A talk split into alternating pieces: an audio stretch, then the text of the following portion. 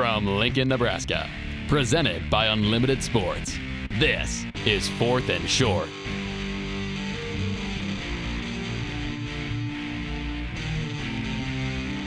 Good evening, ladies and gentlemen, and thank you for tuning in to Fourth and Short for our inaugural production of Fourth and Short. My name is Dermot Pogson, and I'll be your host for this series. Uh, the goal of Fourth and Short is really just to be a defensive look at the state of modern college football. Today, we're going to be taking a look at uh, my personal home college, the Nebraska Cornhuskers. This is something I've been, you know, working on for quite some time, and I'd like to extend a huge thank you to the Unlimited Sports crew for giving me the opportunity to make this a reality. I'm very excited to be bringing you this series. We're going to make it a couple different episodes, just kind of breaking down some important collegiate defensive programs and their history, kind of talking about what, you know, how they started, how they got to where they are, their heyday, and some projections for the future. For the state of Nebraska, defense runs deep in the history of the state. Defense for football is honestly all about effort. It's an inherently reactionary aspect of the game. You don't get to control when the ball is snapped, and you can't control what routes the other team runs, what formation they come out in. They are really in the driver's seat, and you're just there to react and try to do your best to respond better than they can plan for you. Similarly, the history of the state of Nebraska ties in really well to that history of outstanding effort. Traditionally, Nebraska has always been a bit of a blue collar state. It finds its roots in agriculture, and the settlements began with farmers and ranchers working on the land because they found out it's really good for farming here. Farming takes a lot of work, and back in the old days, the railroads were really the main reason that it was able to expand and really able to survive at all because you were able to finally transport goods from the rich and, and usable land here in Nebraska to some of the other big cities like Chicago uh, in order to make you know the economy happen. When the railroads kind of came in, that's what really allowed some of the first early cities to boom. That's what helped create Lincoln and our Haymarket downtown. Is it was originally a market to sell hay.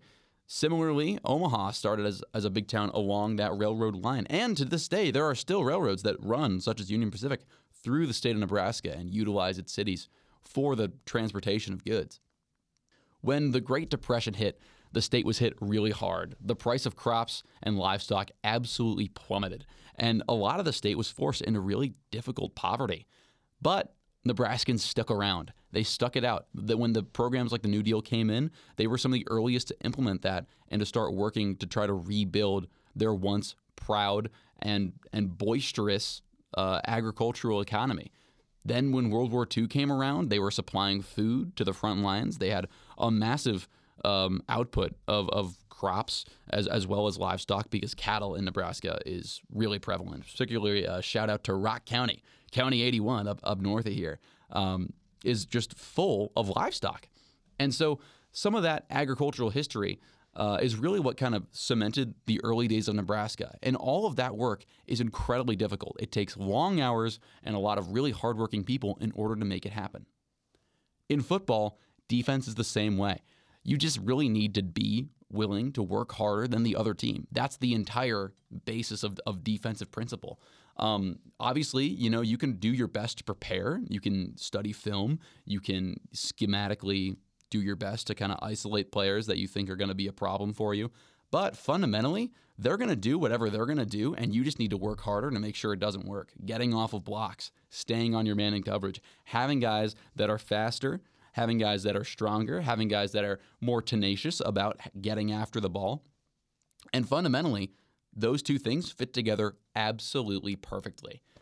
Nebraska and its defense naturally would be a love story in the making, and that's what brings us to the Black Shirts. Now, the Black Shirts are the it's the nickname for Nebraska's uh, defensive unit, and there's you know a very rich history and a long-standing tradition of defensive excellence within the state. This episode, we're going to take a look at some of the history surrounding the story of the name, as well as some important figures to take note of and some big moments in the history of the game, as well as how we got to where we are today and some analysis on the current Nebraska defense and what we're looking at going forward. Obviously, Nebraska's in a very different time right now than it was in the 90s and then in the 70s. And so I think it's interesting to kind of compare the two and see what the primary difference is and why we are where we are right now. So let's begin with the story of the name. In 1964, Bob Devaney's in his third season as the head coach of the Cornhuskers. For that season, it was the first year that college football allowed platooning, which, for those of you that don't know, platooning is the use of two separate squads for your offense and your defense. In modern day, we kind of think of that as like totally normal, where you have uh, 11 different guys playing on both sides of the ball. But in the early days, and really up until 1964, everybody played on both sides of the ball the entire game. You really didn't have that many new faces kind of getting into the game. And if you did, they usually played on both sides or had specialties in both sides of the game. Um, a lot of times your quarterbacks would also be defensive backs. Now, in high school football, that's still really prevalent today, even um, where you have guys playing both sides of the ball.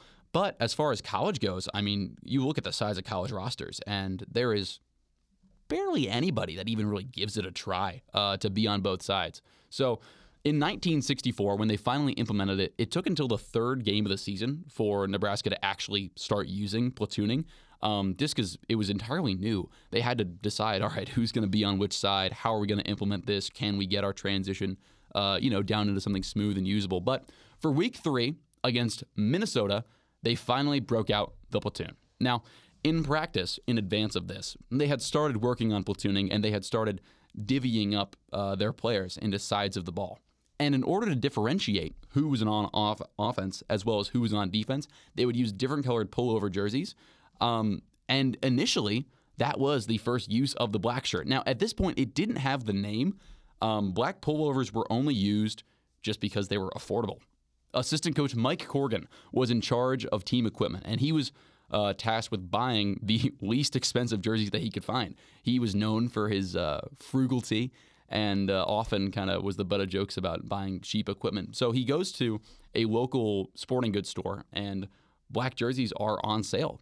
So naturally, he buys a ton of them. And that's what they started using to differentiate their defense. Now, George Kelly told the story really well in an interview a few years back, and, and he stated that initially the defense wore gray and, and the black shirts were only for the starters, and they kind of began to be used as a motivational tool for players to earn their black shirt.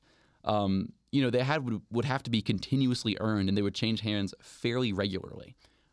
The black shirt tag, the name itself, was first used by the Omaha World Herald in 1964 as two words, but as time would go on, the Lincoln papers would catch on as well, and in 1978, the one word term black shirt was included in the official media guide from the Cornhuskers. At that point, the spelling was permanent and the name stuck. The tradition would continue with Monte Kiffin, the first Husker coach to bear the name defensive coordinator. By the time that Charlie McBride came around in the 80s and 90s, the black shirts had already reached national acclaim.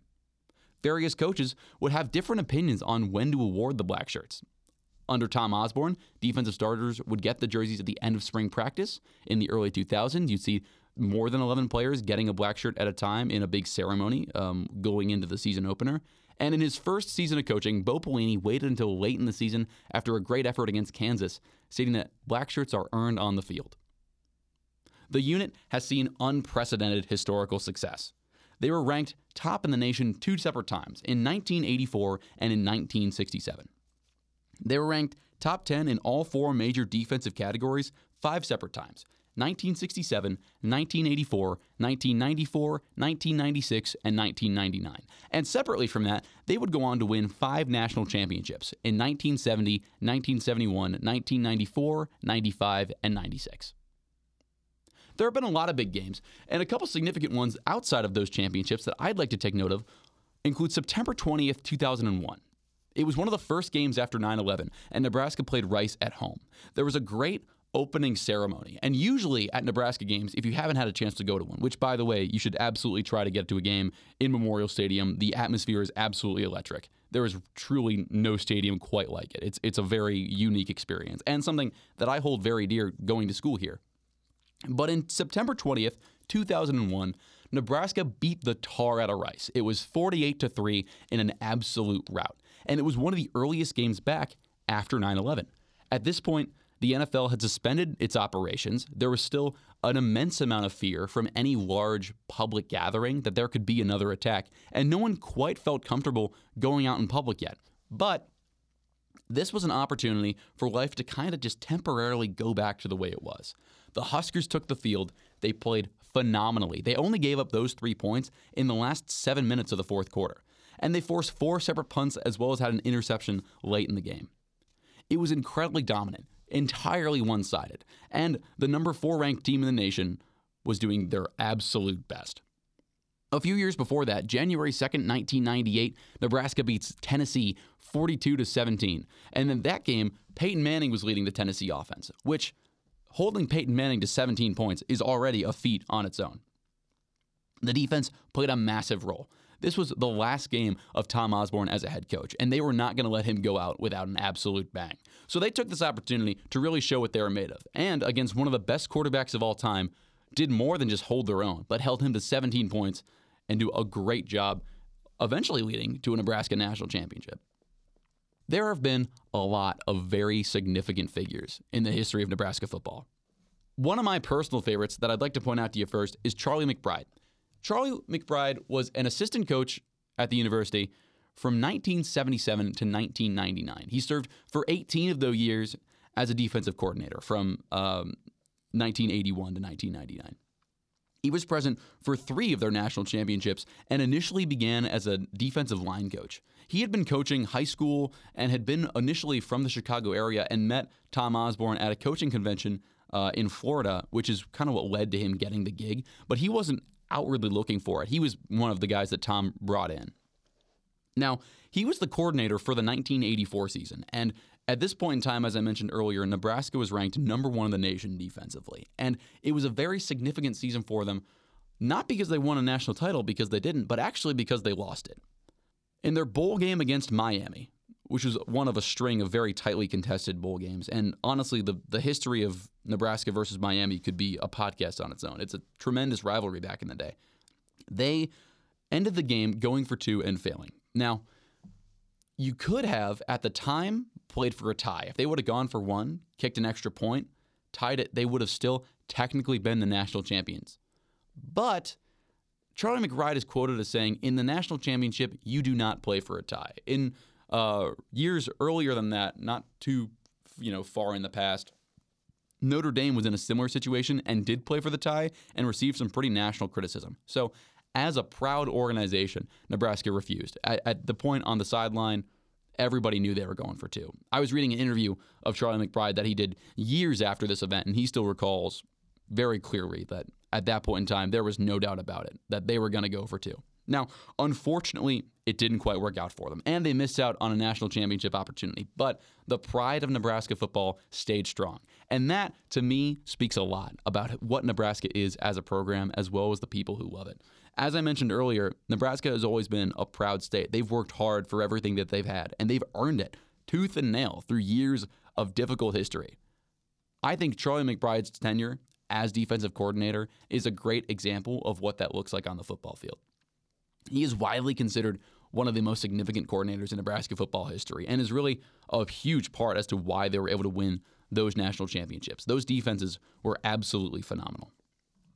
In more recent history, Lavonte David, he only spent two seasons with the Huskers. He transferred from community college, but in those two seasons, he had 150 tackles, went to a bowl game both years, and would go on to be a very successful NFL linebacker. He's still actually playing today. He's one of the most notable Huskers to represent the university in pro football. He's currently on the Tampa Bay Buccaneers, so if you're tuning in uh, in the upcoming weeks of NFL football, keep an eye out for Lavonte David. He's, he's doing great things out there.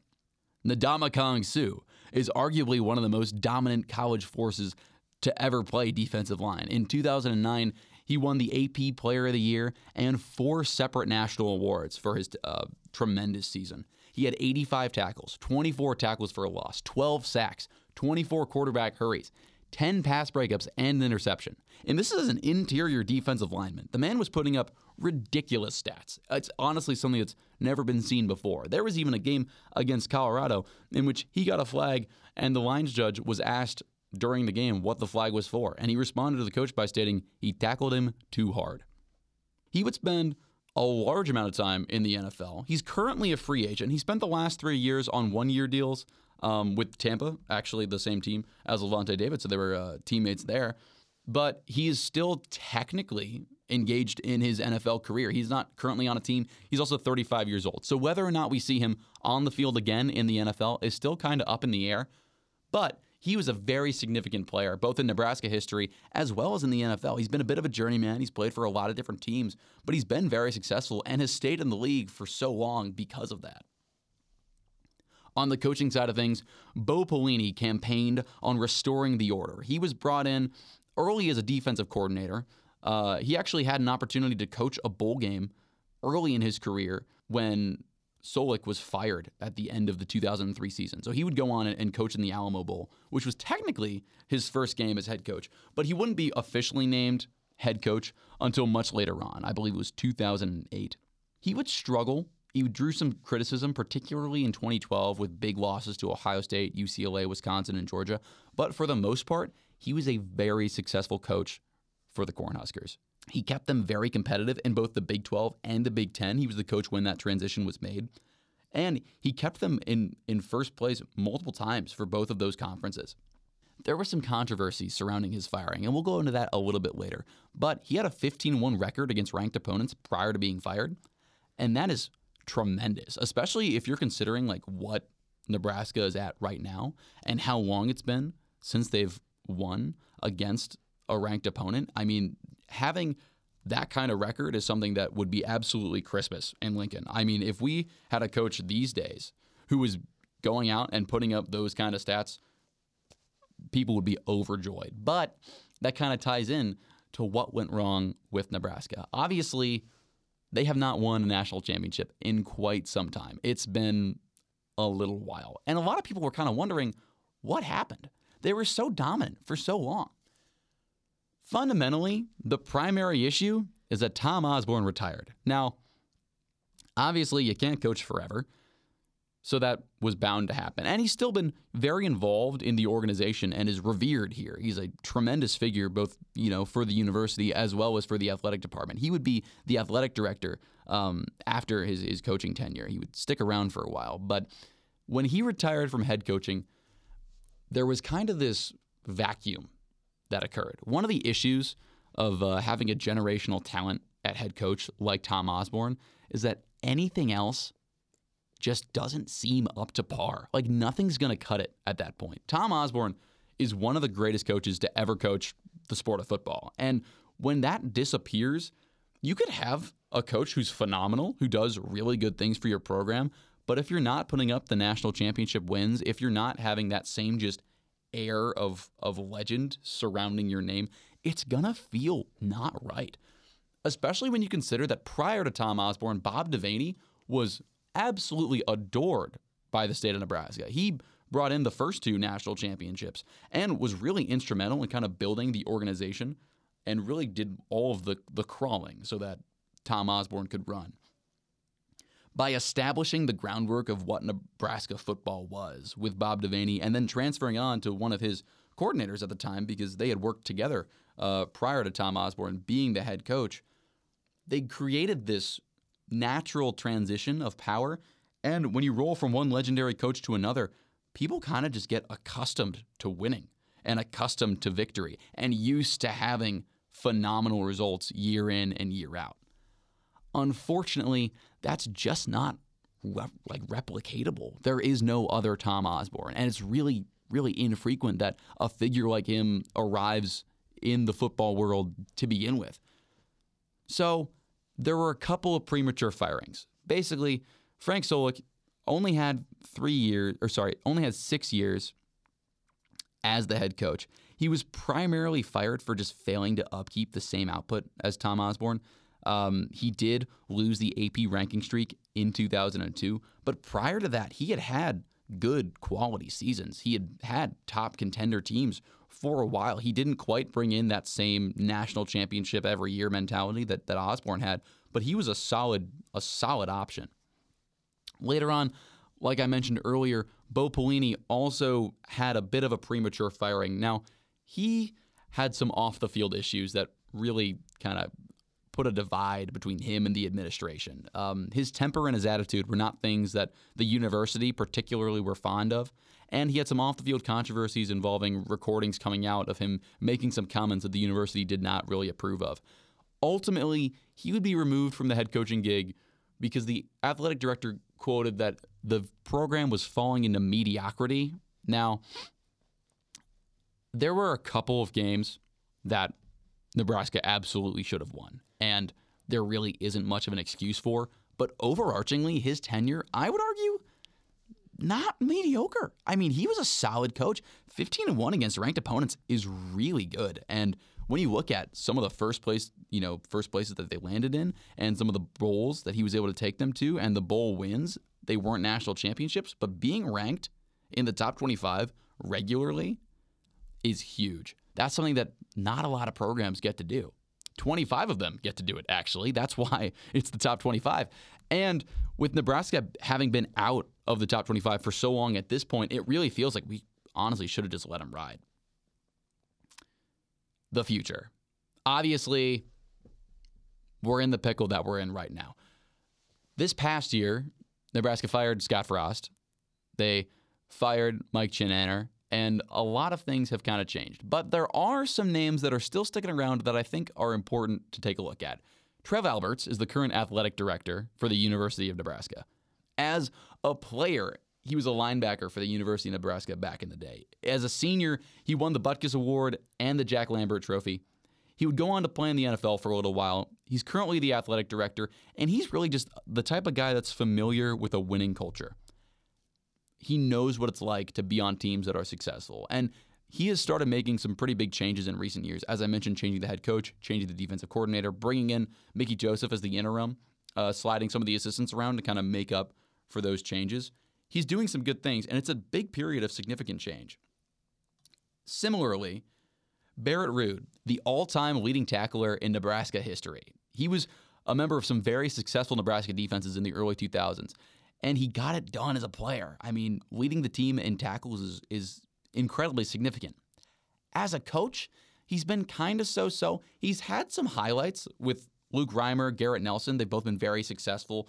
Um, the current linebacker corps could be a lot worse, but over the last few years, we just haven't quite seen that same output as when he was a player. Some of that goes into recruiting, some of that goes into execution whether or not he's able to get it done, especially with the change of a defensive coordinator, I could see his job not necessarily being on the hot seat, but he's a name that you're definitely want to going to want to take a look at, especially if the linebacker corps doesn't get any better anytime soon.